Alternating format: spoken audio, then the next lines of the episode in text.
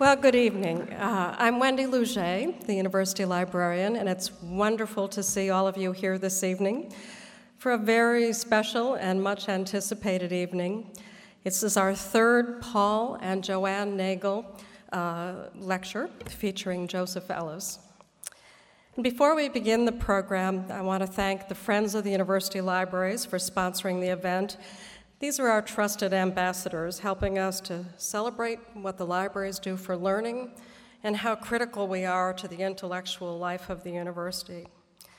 And the generous support of our friends helps us bring these remarkable programs, an array of writers and poets and opinion leaders to the stage. And if you aren't a member of the Friends group, now is the time to join. Inside your program, there's a special little announcement. Uh, we have a special match being offered for first time Friends membership. So, uh, this is a never been a better time to become a friend. I also want to thank our co sponsors for the evening the Minnesota Historical Society and the College of Liberal Arts Department of History. Now, the Paul and Joanne Nagel lecture series was created to honor Dr. Paul Nagel, who was an active member of the Friends, and his wife, Joanne. Paul was a former university professor and administrator, director of the Virginia Historical Society, and senior trustee of the Colonial Williamsburg Foundation. He was also a best selling author of several books, including three on the family of John and Abigail Adams which gives him something in common, actually, with our speaker this evening, Joseph Ellis. In 2010, Paul was honored with a Lifetime Achievement Award by the Adams Institute, joining David McCullough and Senator Edward Kennedy, the only three people to ever have received this award. Now, Joanne was a, an accomplished genealogist and a librarian and she was Paul's collaborator on all of his projects. And together they made a real impact. And this series honors those many contributions. And now to tonight's program. William Faulkner once wrote The past isn't dead, it isn't even the past. In those simple two sentences, we are reminded that history is part of us and we are living it or living with it, within it, every day.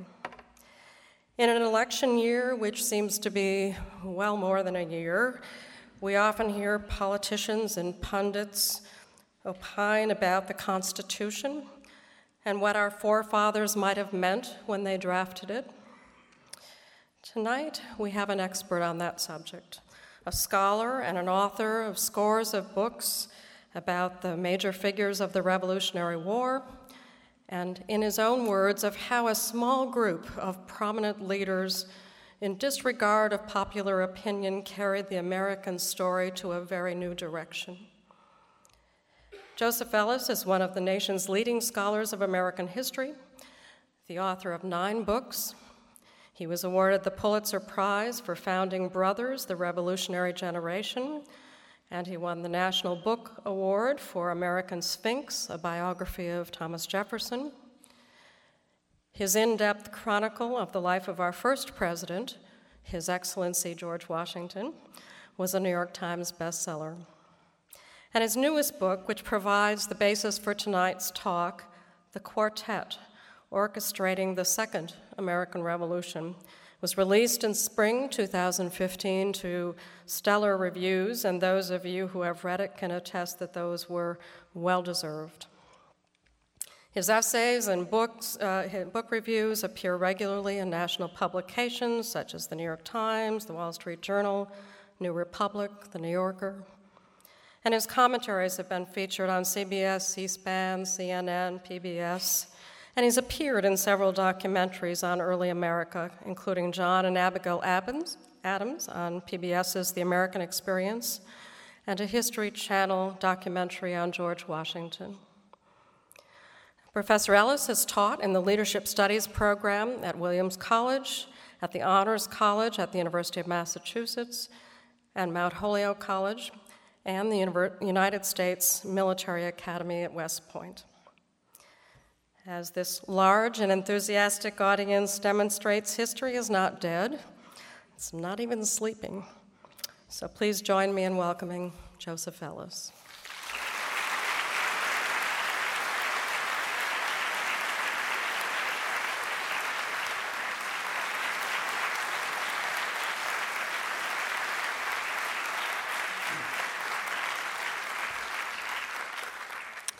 Uh, thank you for that gracious introduction. um, I've been to Minnesota several times in the last five or six years.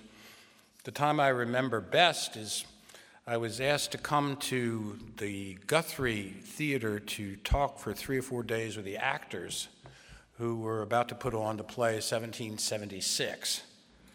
And I knew that was going to be fun. And I arrived, the day I arrived, and it was all these TV cameras out there. And I thought, heavens to Betsy, I didn't know I was so important. it was the day the bridge fell down. uh, right there, as a matter of fact.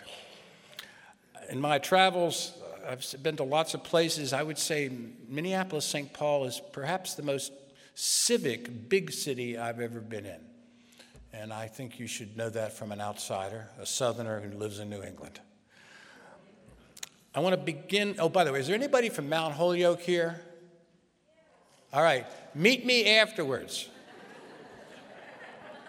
Um, we'll see how you're doing. I want to begin with a statement that forces you to have an answer to a question. The statement is this The first clause in the first sentence of the most famous speech in American history is historically incorrect. Uh, what's the most famous speech in American history? That's right. What's a plausible choice? Option, alternative. Younger generation will pick it more, more than you will. I have a dream speech. Yeah. In a poll, they'll pick that. Some of them will pick Kennedy's for inaugural, it's first and only inaugural. Um, but you're right. In other words, you're in the consensus. It's the Gettysburg Address. Let us say the first clause, well, we'll say the whole sentence together, okay? See if we can do that. I'll start and then. Four score and seven years ago, our fathers brought forth on this continent a new nation, conceived in liberty and dedicated to the proposition that all men are created equal. Excellent job. Some of you had to memorize that like I did in high school. Yeah. They're different phrases. Fathers, not forefathers. Four score and seven years ago, our fathers brought forth on this continent a new nation. What's four score and seven from 1863? It's given away by the second half of the sentence, right? It's 1776. It's got to be. That's the day we declare independence, that these men are created equal, right? By the way, what makes the Gettysburg Address so historically significant, it's the first occasion in which Lincoln says the war is about ending slavery. He had never said that before. Up till then, it was about saving the Union. This is the reason it's so historically significant, as well as lyrically impressive. Fourscore and seven years ago, our fathers brought forth on this continent a new nation. No, they didn't. They brought forth a confederation of sovereign states provisionally united to come together to fight the British and win the war and then go their separate ways, which they then proceeded to do. The resolution for independence, July 2nd, 1776, put forward by Richard Henry Lee, read that these colonies are and have every right to be independent states.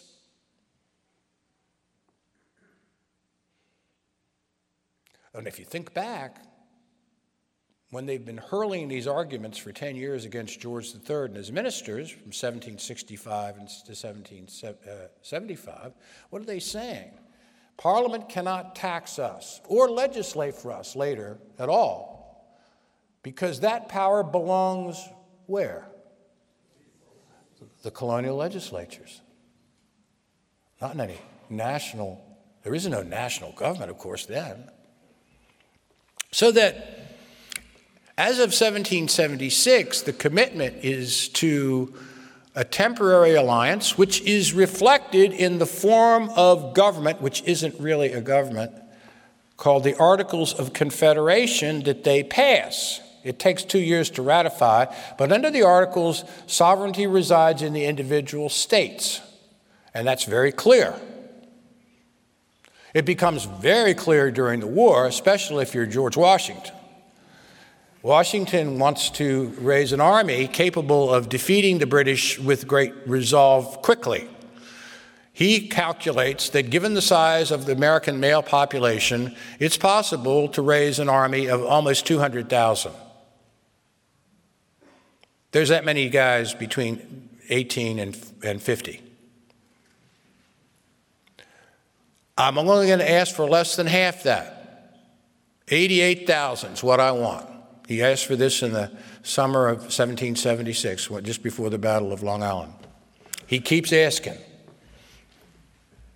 He never gets more than 15,000. In fact, that's the high point. Um, every state takes care of itself first. Every state raises militia, pays more money to militia. I mean, why the hell would you go for the Continental Army for half the pay and you got to go away from home and serve for at least a year. And he wants it to be a duration. Anyway, the point is the way in which the Continental Army is treated is another reflection of the fact that sovereignty resides in the states rather than any kind of national government. The Continental Congress functions as a provisional national government for a while, but by 1777, even as of the Declaration in 76, all the forces are centrifugal rather than centripetal. We used to be held together by one thing we were members of the British Empire.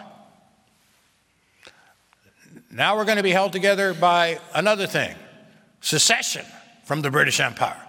20% of the population doesn't agree with that, they're loyalists. Another 40% doesn't care. And they'll go with whoever is winning. But now that we win the war, once won, hasta la vista, baby. And further proof that things are heading in that direction, we have a debt of $40 million. It's growing, you know, that, that magic. It's already, Virginian planners thought this was like magic. Compound interest is like unbelievable. um, it's going to be 77 million by 1787. That's the debt. So people say, What kind of republic have you created? A banana republic. We can't pay our debts. We have no foreign policy. Massachusetts has its own foreign policy. Adams, Abigail writes back saying, my hus- to John Jay, my husband is just mortified because the British are laughing at him. He represents a government that doesn't exist, um, and he can't negotiate. So that's where we're at.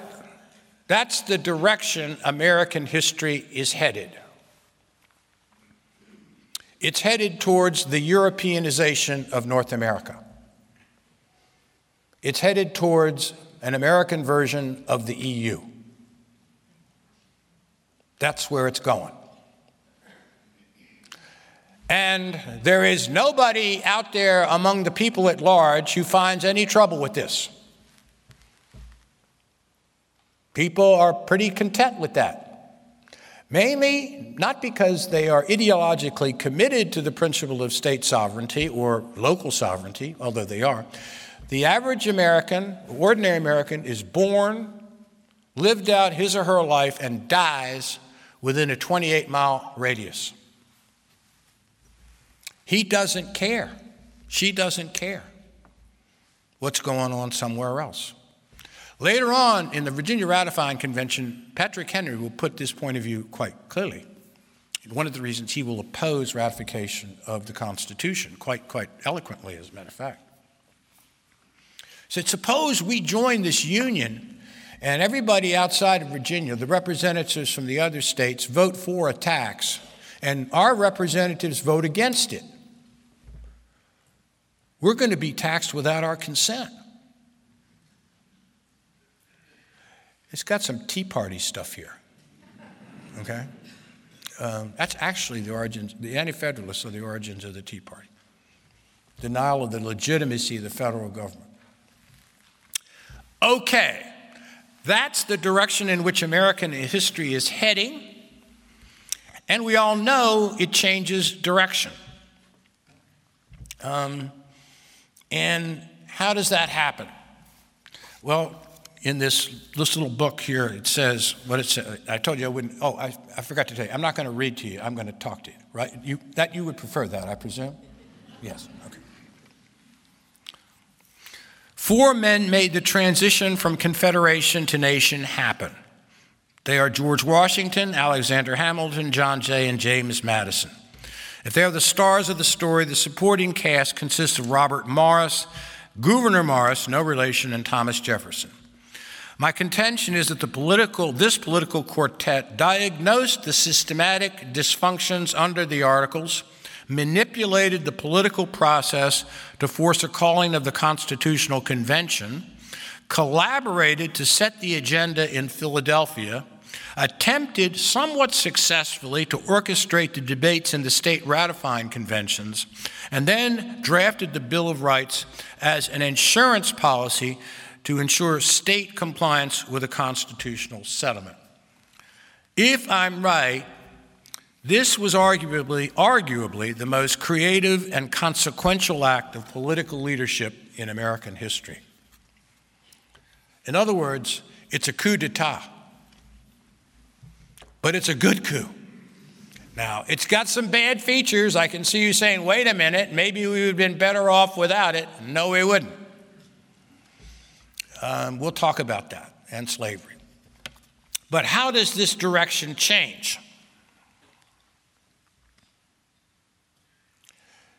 One thing that happens that begins to change the political chemistry is best captured in a scene when John Jay is standing over a table with a map on it in Versailles in August of 1782. The University of Minnesota's got a lot of maps. Um, this map, the original, is at the uh, Clement Library in University of Michigan. It's a map of North America. The early maps of North America are really funny. Like the Pacific is about 50 miles west of the Alleghenies. it's like the old New Yorker map, you know? And um, um, there is a Spanish minister in the room named Count Aranda with Jay Jay is now solely responsible for negotiating for the American position on the end of the war. I'll tell you why in a sec.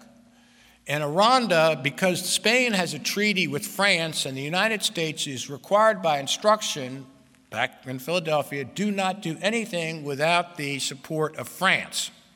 France saved our bacon. France helped us win the war. We cannot do anything without them. Well, France has got a treaty with Spain, therefore, we have to also pay attention to what Spain thinks. The map is on the table. Aranda puts his finger on a spot somewhere in the Great Lakes and draws a line down through central Ohio around where is now Toledo, further south, ending up in the Florida panhandle around Tallahassee. He says, Everything east of that line is yours, everything west of that line is ours. Spain's. Jay doesn't need to draw a line. He just takes his finger, puts it on the Mississippi. That is our western border, and it is non negotiable. There are two principles that are non negotiable recognizing American independence and the Mississippi as the western border. It's the most successful diplomatic negotiation in American diplomatic history. It comes at the very start. We've never done better. we get everything because the British can't afford to continue the war. The great principle is independence, the great prize is the Trans Allegheny West. And that changes the chemistry of the political situation. Because how does a confederation manage expansion into that area? It can't do it on a state by state basis. Or at least, now we're going to benefit collectively because we're going to raise money. If each of the states pays a dollar, if, if the, it's a dollar an acre per sale, for sale of land, you can retire this debt pretty easily. By the way, one of the reasons that, if you think about it, we never need, when is the first income tax? 1913? We don't need an income tax. Why? We're selling the land. It's when the land runs out that things get troublesome. Um, and that occurs in, in 1890. All right. So that, by the way, I sort of discovered Jay here. I mean, like, Jay's been there all this time, of course, and um, uh, but I never thought of Jay as a founder at the same level of significance as Washington, Adams, Hamilton, Madison. Um, who's the other that's good? Franklin. Franklin. Yeah, that's the top six. I now think Jay deserves serious consideration, not just for what I described, but he becomes the equivalent of the Secretary of State during the government under the Articles. Um, he negotiates the Jay Treaty, which is the, probably the single most important diplomatic negotiation in the early republic. Uh, he becomes the first Chief Justice, which is reason he's got a criminal justice college named after him in New York. But when, when Washington is elected president and he's thinking about his cabinet, he goes to Jay and he says, What do you want? I'll give you any position you want. He is the number one choice of Washington for any position. That was his stature back there. And the fact that it hasn't, it hasn't seen that way to us is largely a function of the fact that his papers have not been published in the way that the other founders were. They were, they were hoarded at Columbia for reasons I will not attempt to explain. Um, they're starting to come out now. You bet on the market, bet on Jay. Joe Ellis says, if you bet on Jay, you're going to earn a lot of money uh, here. His reputation is going to go up. They call the, Con- the, Con- the Confederation Congress recognizes they've got a problem because states are essentially establishing tariffs against each other. New York is charging Rhode Island and Connecticut import duties to allow their ships to dock there Therefore, some form of regulation of interstate commerce, what we now call interstate commerce, seems a good idea. And so they allow for this meeting at Annapolis to occur. Madison goes to this thing, and so does Hamilton. But only five states show up. What did Woody Allen say? You know, leadership, 90% of leadership is showing up. And um, uh, it's difficult to get people to show up to the, uh, as members of the Confederation Congress, or in this case, to the Annapolis Convention. And so after two days, they simply adjourn. But Hamilton, and this, you know, Hamilton's now back in vogue, obviously, for his Broadway reasons. But this is an example of Hamilton's cavalry charge audacity leadership at its most audacious. We've just had this Annapolis convention fail completely. And at the end of it, Hamilton writes to the Congress and says, We're adjourning, but we have agreed that we now need to have a general convention to take on all the problems of the current Articles of Confederation. And we suggest the second Tuesday in May, where we can have this new convention meet. Like, it would be like some journeyman boxer has been knocked out by another journeyman and has just challenged the heavyweight champion of the world. How in heaven's name can this possibly succeed? Here comes another ingredient.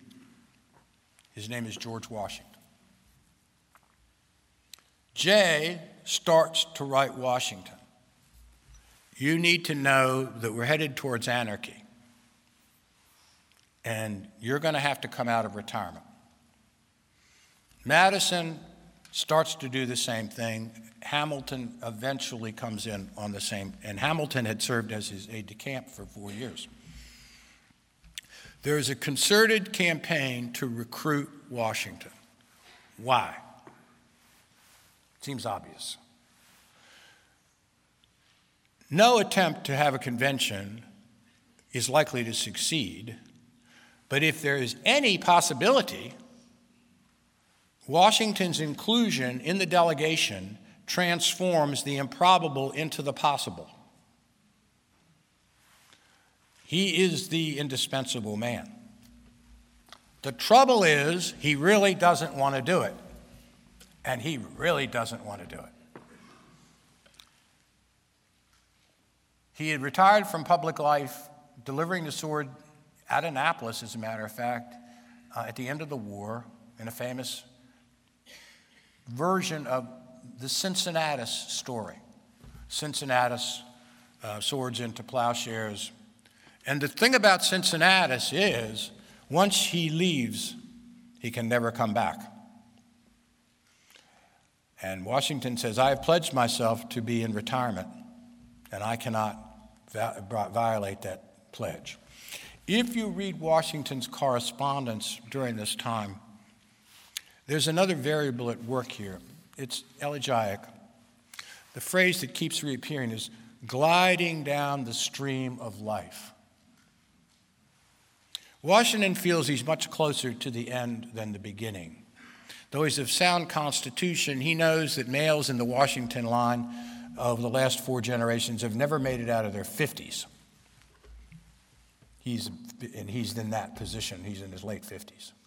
Um, so he wants, to, he wants to die at Mount Vernon underneath his vine and fig tree. And he's not playing games here.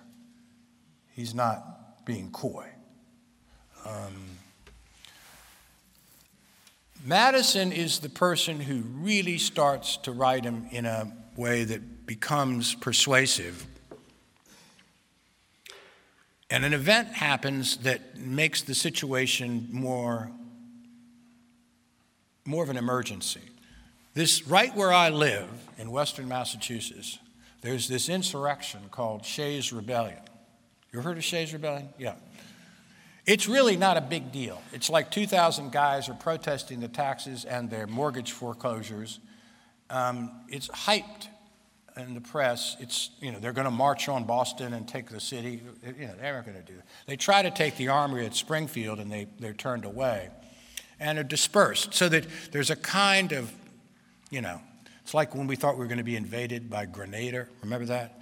And um, um, um, yeah, Reagan really saved us from the grenade. And, um, um, um, but that does create a certain sense of fear.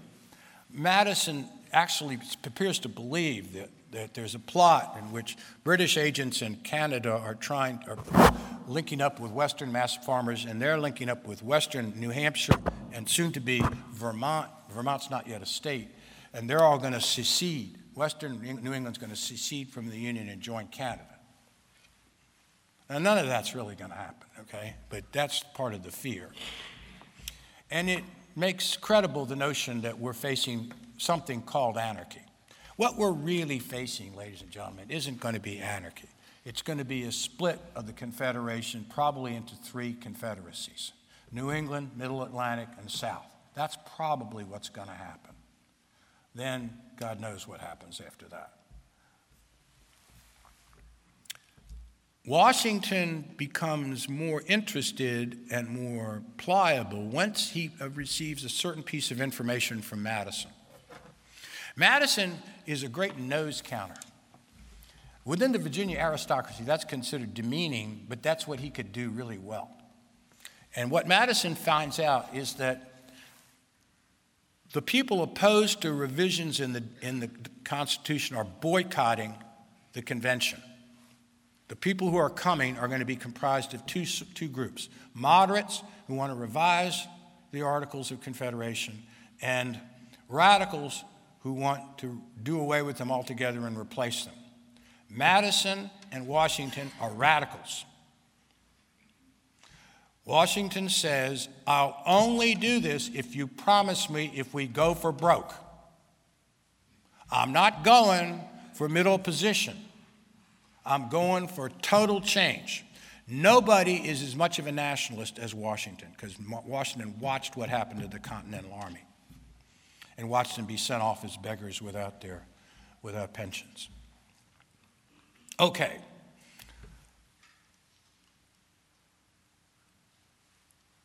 By late spring, Madison has persuaded Washington to come as part of the Virginia delegation.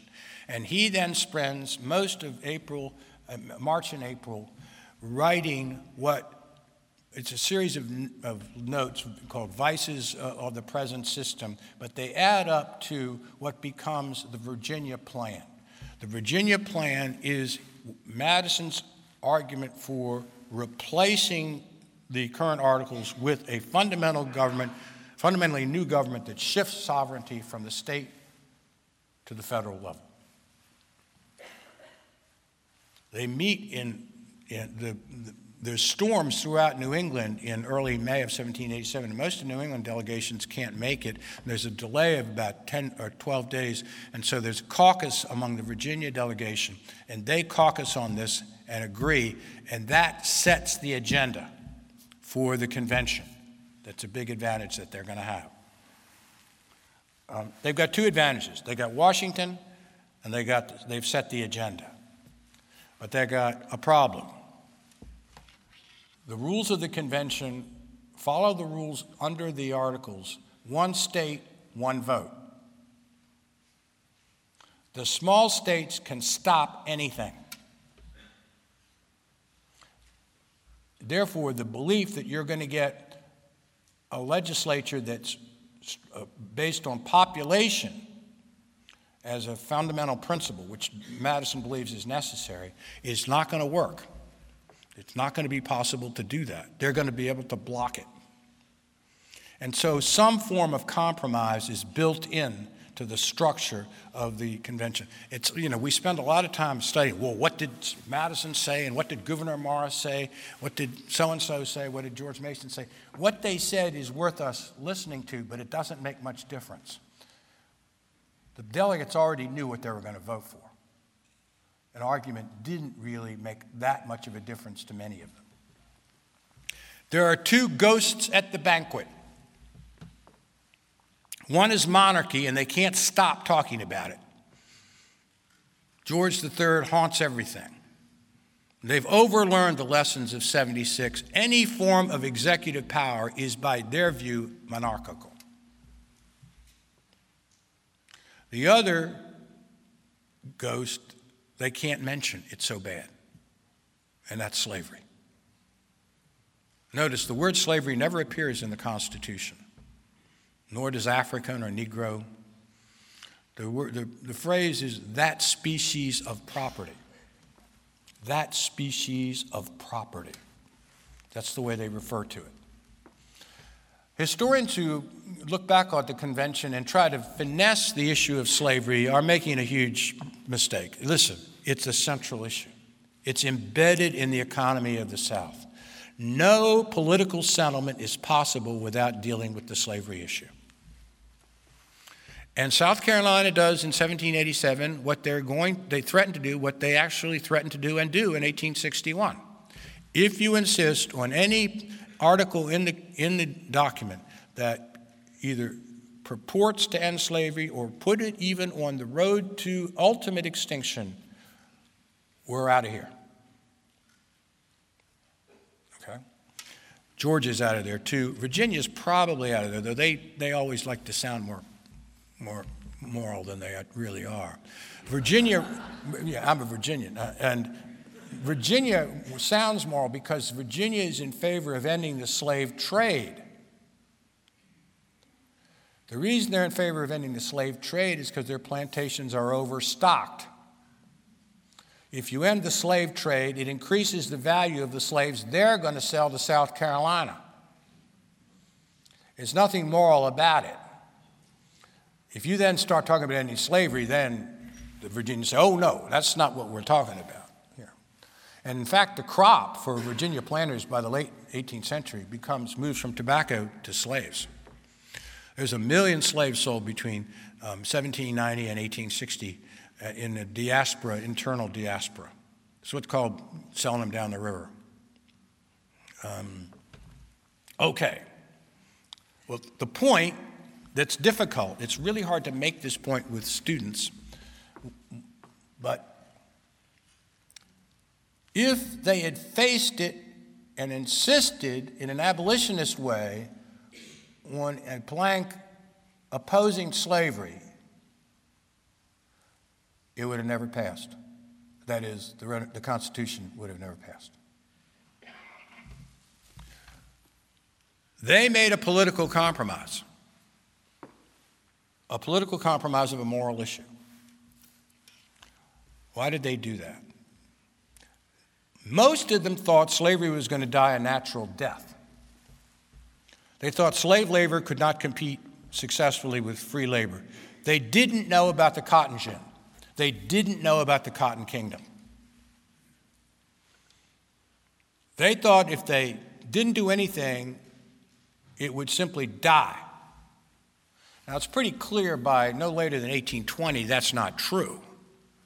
Um, and it's interesting when you read the Jefferson Papers. As Secretary of State in 1792, all patents go to the Secretary of State, weirdly. So you're reading his correspondence to the Secretary of State, and here comes this patent from Eli Whitney. And he writes to this guy, Eli Whitney at Yale, he says, Does this thing work? He's talking about the cotton gin. Um, well, there is a figure in the convention that doesn't hasn't received his due. Most people would say that Madison is the father of the American Constitution, and there's good reason for that. He did set the agenda, as I told you, with the Virginia Plan, and also he's the guy. See, it's like he's the historian. The historian gets to, to, to say who's, you know, he's the one who keeps the official record of the convention. By the way, he keeps changing it all the time later over the next 30 years, he's changing stuff. It's, you know, like after the um, Missouri crisis, he changes it. After the um, crisis of 18, the tariff crisis in 1820, he's shifting. He's like trying to make it in accord with contemporary events later on. Um, Gouverneur Morris is not a guy many of you have heard about. But he is really an interesting character. And he, he's a bit of a womanizer.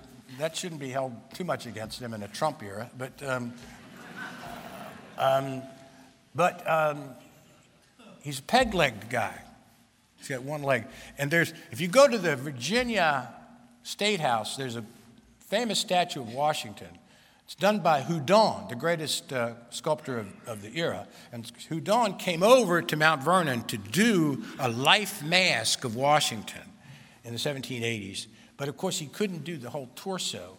And so it so happened that Gouverneur Morris was in Paris later on as America's minister to France. The torso of Washington's statue is really Gouverneur Morris. and he was the same size as Washington. He was six three and a quarter. But they take his peg leg away, of course. but listen to this nobody speaks more in the convention than Gouverneur Morris. He, he, he's the one person who speaks more frequently than Madison, rises to speak. He's also this person that most vociferously opposes slavery. He said slavery is a form of aristocracy and medieval. In August of 87, they form a committee called the Committee on Style, and they appoint Morris the head of the Committee on Style. Uh, Madison's on this thing, so is Hamilton. A committee on style. This sounds like, you know, not very important.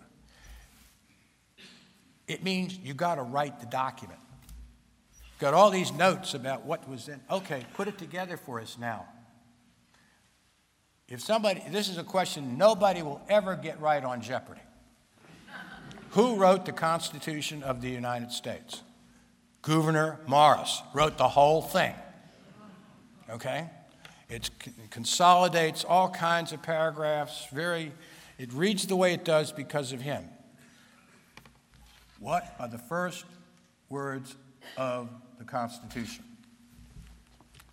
We, the people of the United States. Where in heaven's name does that come from? Because that is, in effect, a statement that resolves the sovereignty question in a way they have not been able to do.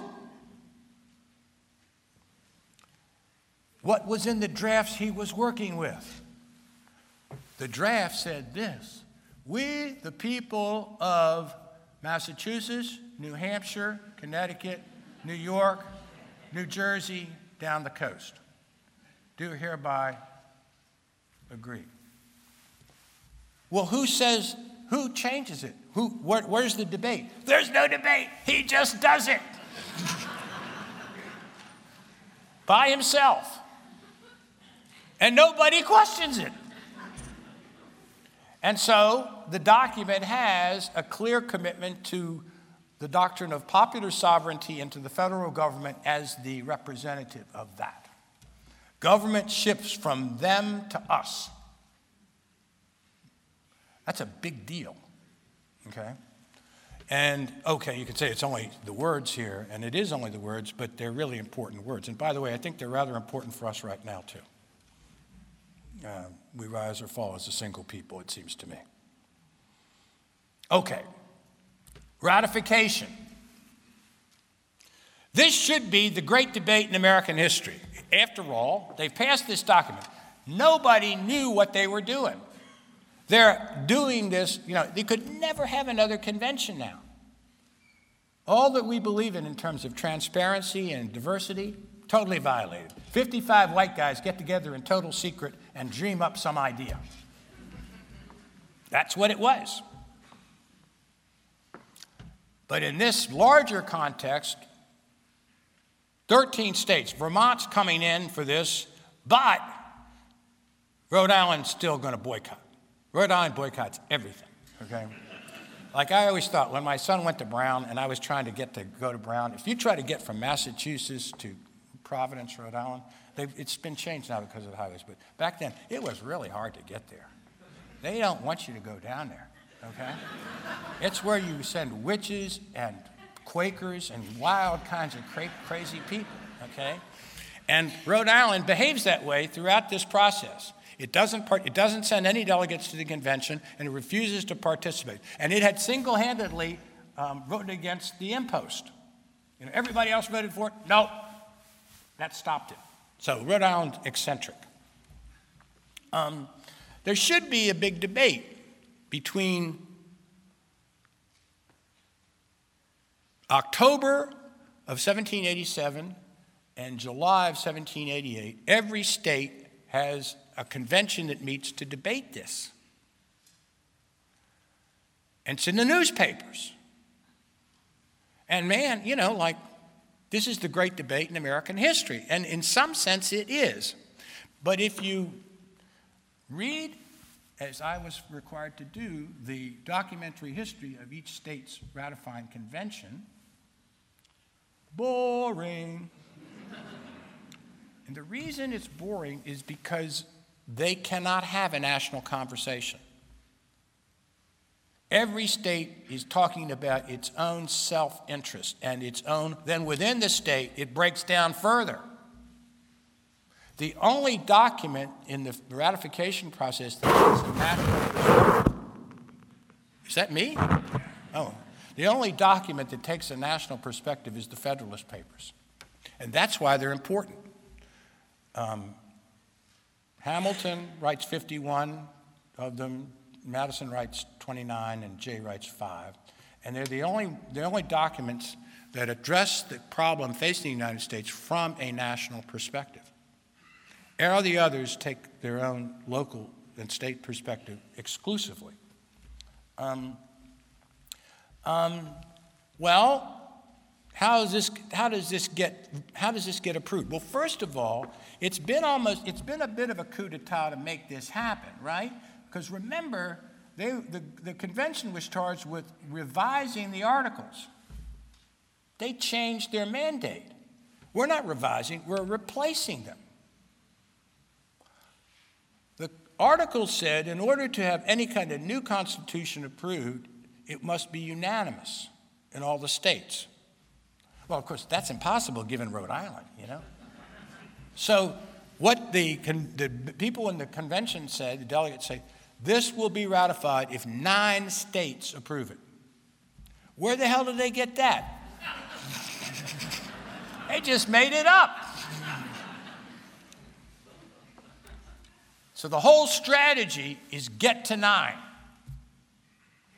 Because we know there's some states that are never going to ratify. Rhode Island being one, New York being another. George Clinton in New York is never going to let this thing get through. And we got some doubts about North Carolina.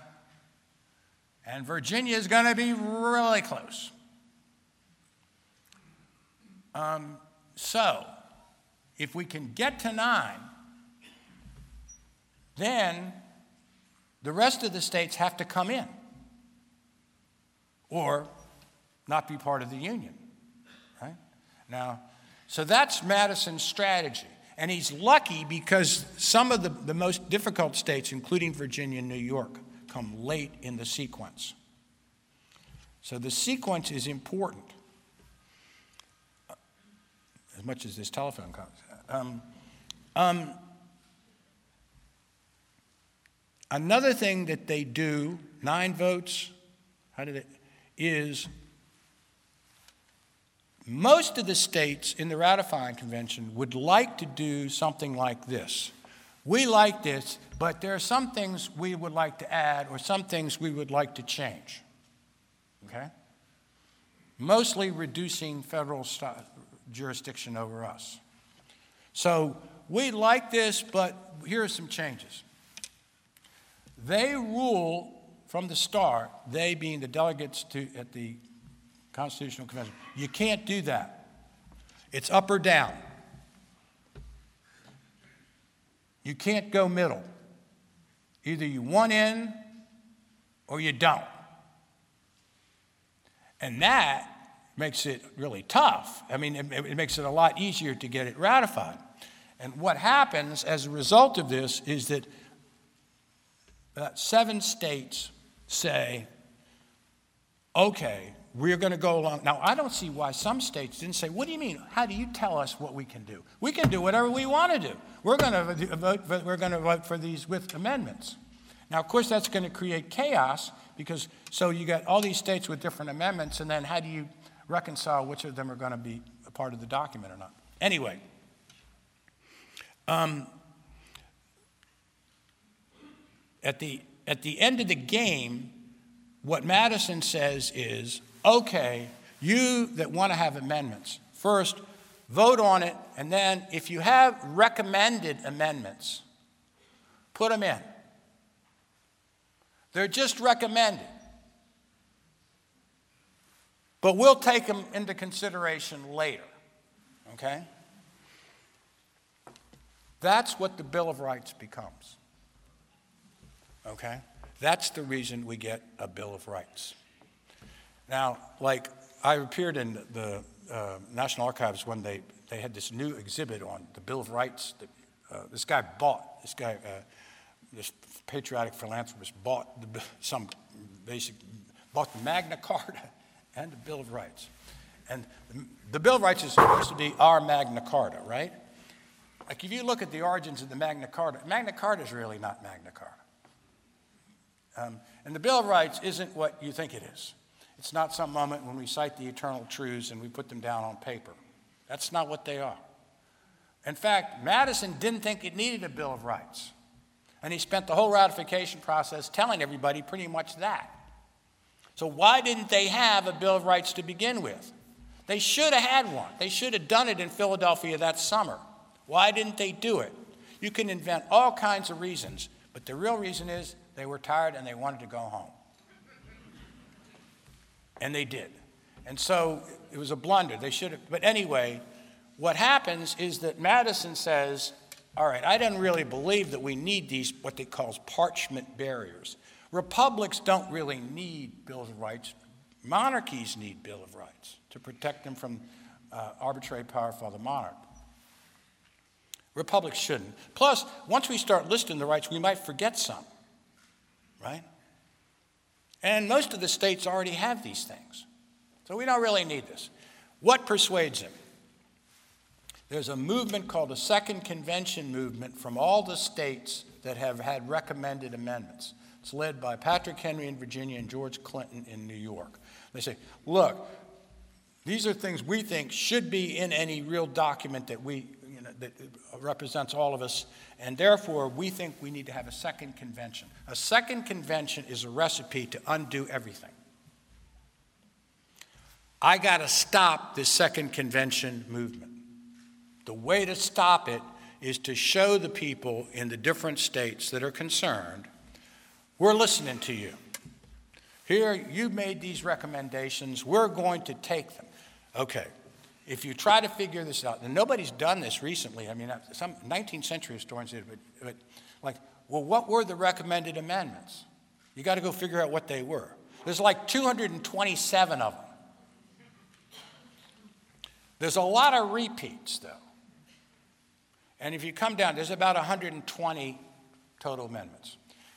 When Madison's writing the Bill of Rights, he is not looking up at the heavens and thinking, what is the Platonic truths I'm about to discover?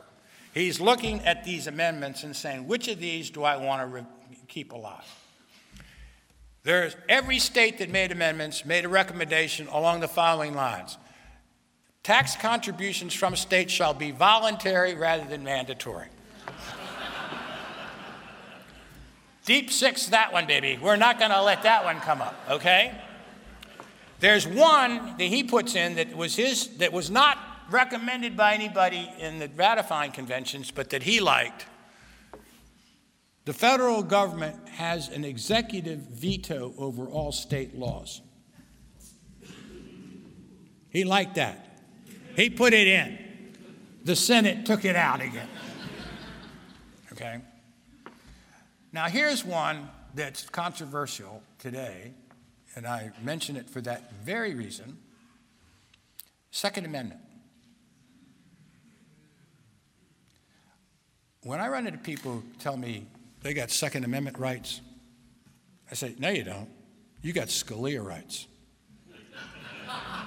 You don't have Second Amendment rights because that's not what the Second Amendment said. That's not what Madison intended. That's not what the House approved. That's not what the Senate approved. That's not what a single state that ratified approved in that, in that particular moment. And if you're making a case on the basis of original intent, whoa, this is the capital occasion for a violation of that principle.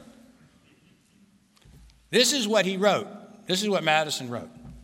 The right of the people to keep and bear arms shall not be infringed a well regulated militia being the best security of a free country.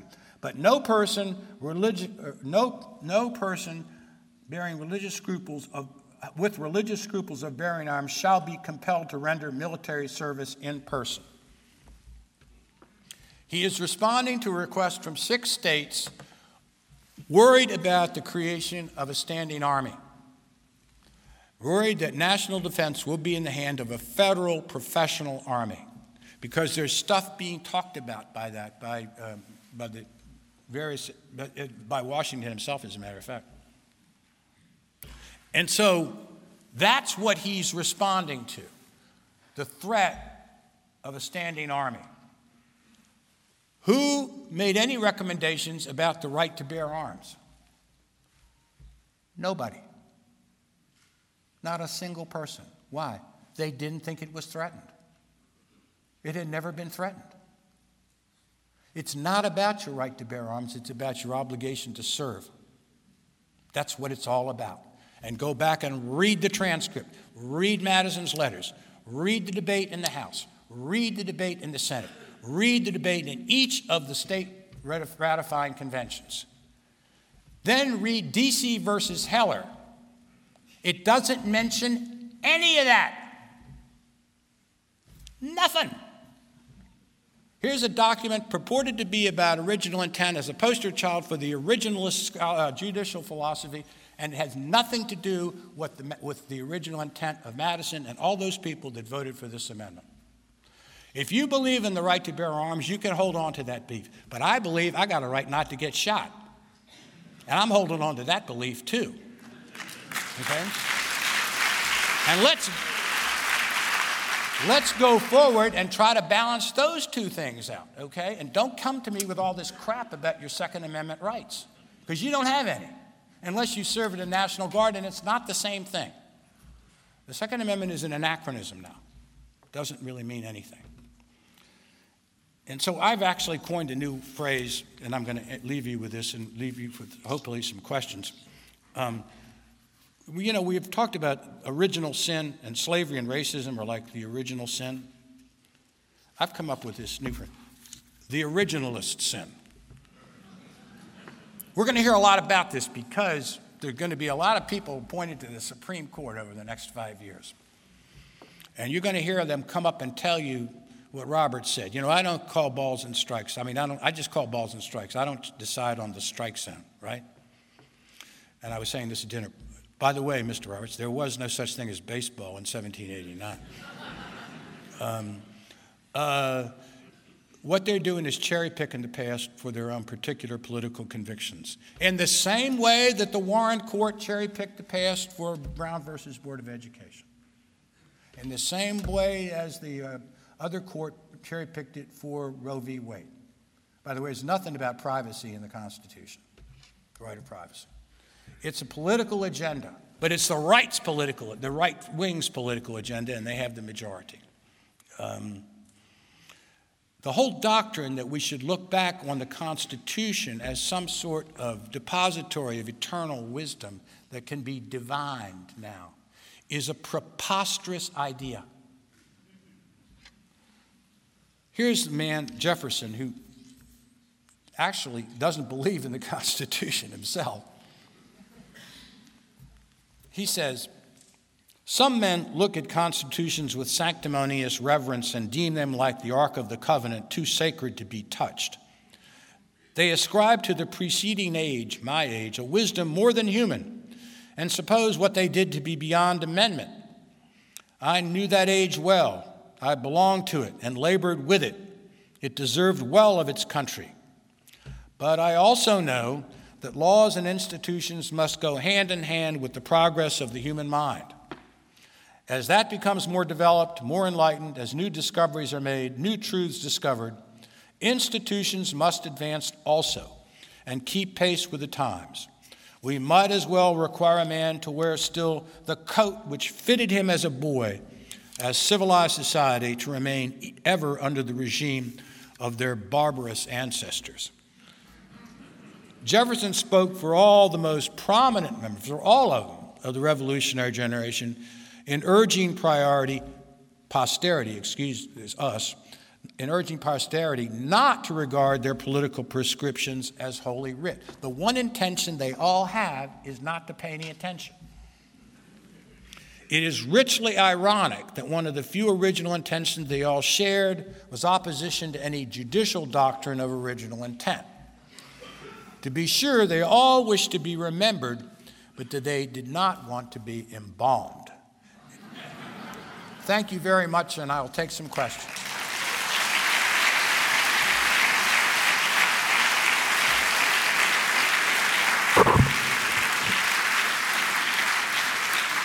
There are microphones down here. If anybody, this is a pretty big audience, and if you're sitting in the middle of this, you got to be pretty brave. It's like somebody that's getting an Academy Award from the back row, you know. And the, um, but I'm more than willing to try to take some questions, and as an old teacher, would most like to have somebody ask me some. If you got any and you don't need the mic, I'll repeat it from out front. Good. Here comes somebody. He's the head of the honors program at the university, so this is better be good. no pressure there. Thank you. Yeah. Thank you for a wonderful talk. Um, we're all aware that there are fundamental elements that were around at the time of the origins of our country that we still grapple with today, among them the question of slavery and uh, large versus small states. In your book, you speak to Washington's concept of unity emerging in part from his experience with the Continental Army. How hmm. fair would it be to say that there's a scarlet thread throughout American history that also links American identity with the military from that time forward till today? That last thing, not quite. I mean, Eisenhower fits that, but and Grant uh, do, but um, that's a, it's a two-part question, I guess. I mean, um, the, help me with this, but that first of all, um, to what extent does Washington's early career shape his later career? His early career, you're, I presume, referring to his time uh, during the French and Indian War as a soldier. Yeah, I've written a biography of him, so I've thought about this, and uh, it's not off the top. As I mentioned, I think to you at dinner, I say Adams went to Harvard, Jefferson went to William Mary, Washington went to war. Um, he, his education was of a more fundamental, realistic kind, and he became a realist because he knew. I mean, guys next to him were having themselves disemboweled. Um, at the Battle of the Monongahela, he had three horses shot up out from under him. His entire command was wiped out. He lost his hat, had four bullet holes in his coat. He was never touched. Um, he, you know, it's the scene in like uh, Apocalypse Now, you know, where the, you know, the, the company commander doesn't believe he can be killed. You know, the mortar rounds are breaking all around him. Um, but it's also more than just that sense. And during the war, he, during the American Revolution, he does this. He purposely puts himself at risk many times, like on the top of a parapet at Yorktown. And, you know, the shells are going off all around him. His staff is saying, Come for God, God. He said, The men must see me here. The men must see me here. But that form of honor heroism isn't the most important thing. He's a realist. He, he, um, and he's immune to all utopian schemes. This makes him very anti Jefferson. Um, he believes that nations obey, uh, obey their self interest, but not their ideals. Um, and all treaties are temporary as long as your interest is there, then when it stops, it stops. He's tough. He's a real toughie. Um, and what he would say to us now, I mean, the prescription that he makes in the farewell address is essentially isolationism, which holds true for over a century. And it's anachronistic now. We can no longer be an isolationist power. Um, but I think that we, you know, one of the things that I'm speaking from my own convictions here and having thought about this in, in, Adam, in terms of um, Washington's life when the Cold War ended, you know, we were very thoughtful at the end of World War II about how we were going to proceed. You got George Kennan, you got, you got the containment theory. It's very, it's impressively thought through. Nothing like that happened when the Soviet Empire collapsed in 1989 90. Like nothing, you know, we didn't, we didn't go through, well, what does this mean? Theoretically, it should have meant a fundamental reduction in the size of the military. The military didn't re- get reduced at all. There was time talking about peace dividend. That never happened.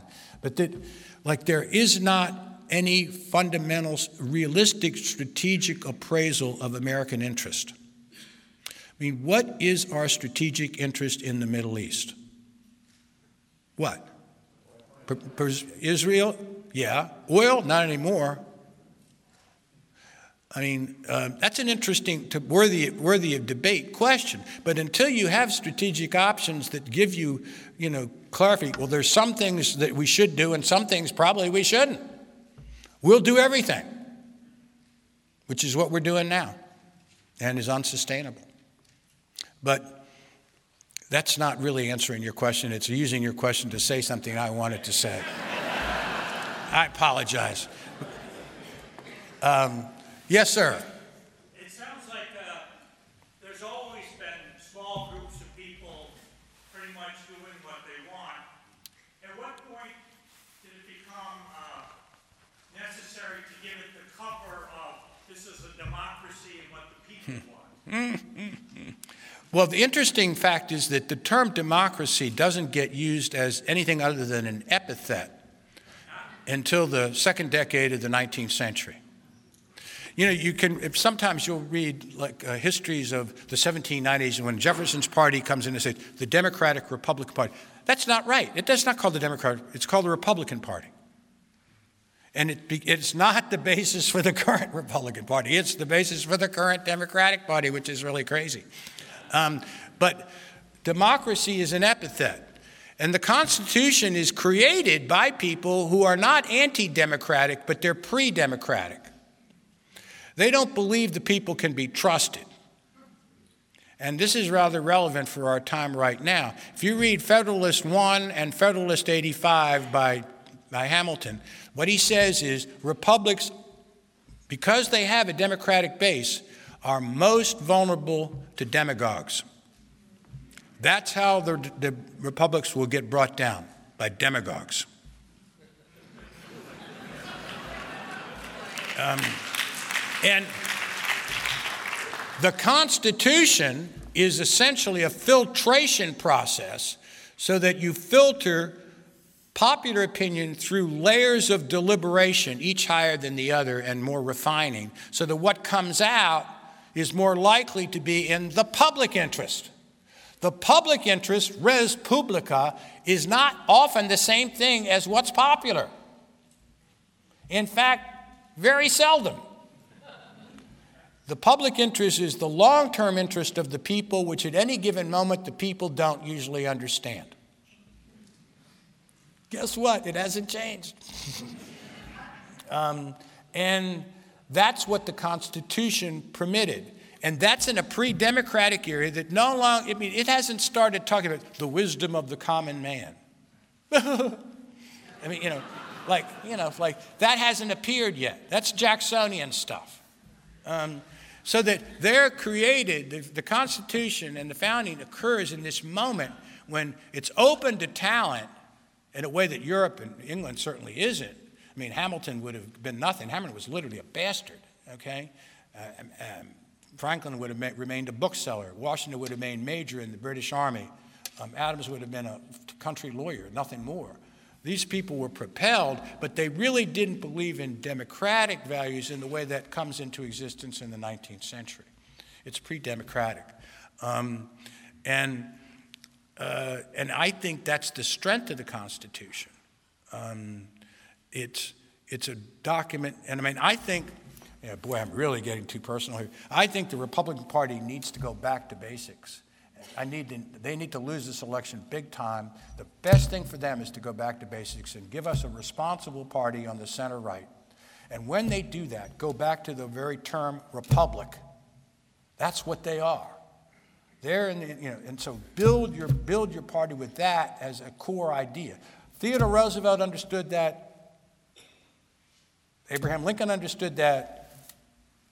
I'm afraid Ronald Reagan never understood that. Okay? Um, but I'm talking too much about my own convictions here. Ask me a good, funny question. Yes, sir. We got one more. When, then, then we got to. I think we got to sign books here. Do you believe that the founding fathers intended the Supreme Court to give themselves the authority that they did in Marbury versus Madison? No.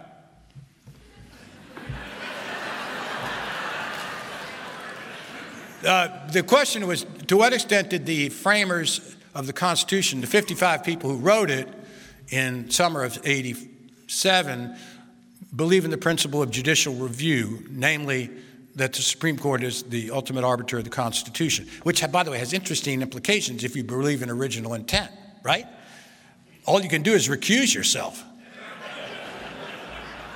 Um, um, but they thought that each, this is, a, they, I know this sounds crazy, but they thought each branch of the government was sovereign. Each branch could interpret its own interest best by itself. That, and that the, if you read the Constitution on judicial power, you tell me what the hell they're thinking. what they're thinking is, uh, Let's put together the last thing we want this thing called the Supreme Court to be is supreme. We don't want that. You say, I would say the same thing on executive power. It's like, it's very vague. Washington establishes the power of the presidency in practice. It's not there in the Constitution in a clear way. But Marbury versus Madison is the decision that, that is usually cited as the beginning of the principle of judicial review. It's an 1802 1803 decision by James by John Marshall. Um, the, but it's a weird decision. You don't want. I don't want to know. It's weird because it's, it announces the right to interpret the Constitution in a way that um, that is that he never has to enforce. The real first, the first real decision uh, in the judicial review principle is Dred Scott, 1857. That's a substantive decision, and it was the wrong decision, but it was based on uh, uh, the, the court's view of the original intent of the founders in terms of permitting slavery to exist and defining the black as a, as a pro, as property rather than as a person. Sir, you get the last word. Uh, actually, I'll get the last word, of course, but uh, I'm silly. I'll just follow up on that exchange yeah. and ask you this. If you're right, and I'm pretty sure I agree with you, that the power of judicial review was not in the original Constitution, right. it was invented in Marbury and expanded. Uh, it certainly is recognized now and yes, seldom challenged. Is there any is there is there anywhere to go with that, or is it simply the idea that the, that the Supreme Court is in charge of deciding what laws Congress can pass. Is there, is, is there ever any way for that to go back to what you think was the original intent? No, I don't think we can go back. I mean, I think um, short of that, you know, you don't have an ultimate arbiter in a, in a, in a population this size, you need that. I mean, I think what they, the decision they specifically made in 2000 to give the election to Bush, hey, boy, that's really bad when this, it comes down to, you know, a five to four uh, decision in the Supreme Court. Um, I do think that what we are going through now is the realization as a people that the Supreme Court itself is a political body. It's not in super communication with the gods. Okay? I'm telling you, I know a lot about the founders. None of those people were gods, they were all imperfect. And I, I don't know too many Supreme Court justices, but none of those people have direct communication with the gods either. And that we want to believe that the, the, you know, when the seven members of the court sit down that there's this process of deliberation that is sophisticated and nonpartisan. That's not true. And in fact, it's never been true. It's just that the conservatives have the majority right now. Um, uh, there are certain you know, cases in which certain judges behaved in a really remarkably bipartisan way. Hugo Black voted against, you know, who's a member of the Klan, you know, uh, voted for civil rights. Um, but um, what's being exposed to us, and we don't like it. I understand why we don't like it. It's like I used to believe my father was omniscient too. And um, but these people are just other people. They're not. They're, they're political, and, and the level of politicization, politicization that's going on now with regard to the court is unfortunate, but that's what it is. Um, and um, I mean, if Hillary wins, she's going to have several different appointments. I, I have some reason to believe, uh, from sources that cannot be mentioned, that there are other judges ready to retire that you wouldn't think of as the ones ready to retire.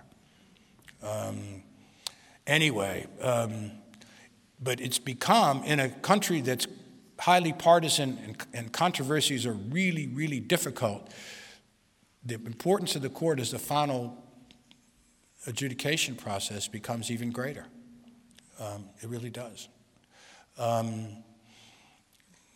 therefore, let's get it back. Yes, sir. I sense uh, from your book that Hamilton and Clinton hated each other. Yes. Uh, no, now, wait a minute. This is not Hillary, okay? No, no.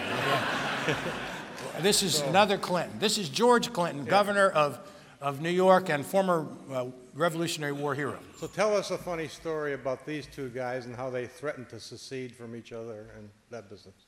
Tell you, oh, that's putting real pressure on me here. Um, um, I can't come up with a real funny story now, but um, Clinton was governor of New York and he controlled New York. He was the boss of New York. And so there was the debate on ratification in New York. This isn't funny, but it's it, it, a good point to end on. Um, Jay and, and Hamilton were arguing for ratification in a situation where they knew they had no chance of winning. None whatsoever. And so the name of the game was to delay the actual vote until they heard from Virginia, which they presumed would be the ninth state. And at that point, all debate's irrelevant. You got to go along. Turns out Virginia is not, New Hampshire beats them to the punch. Okay? And inexplicably votes almost overwhelmingly for ratification. But Hamilton says the most important thing I can do is have relay teams of horses set up between Richmond and Poughkeepsie. More important than anything I said or wrote in the Federalist Papers is if we can get the word from the Virginia Convention in Richmond fast up to here, which is being held in Poughkeepsie, New York, that's, that's, and that's what he did um, and actually rode one of the horses himself for the final round. He's, he's an attractive guy. I'm jealous as hell of, uh, of Ron uh, um, Chernow because he's been so lucky in having a brilliant genius like uh, Miranda do, do Hamilton. And it is a genius work. Um, but it's introduced Americans to the 18th century in a way that is wonderful. It's just wonderful. Yeah, except at the end. I mean, it, I mean, yeah. I mean, like I, I'm an Adams guy more than a Hamilton guy, and Adams hated Hamilton towards the end.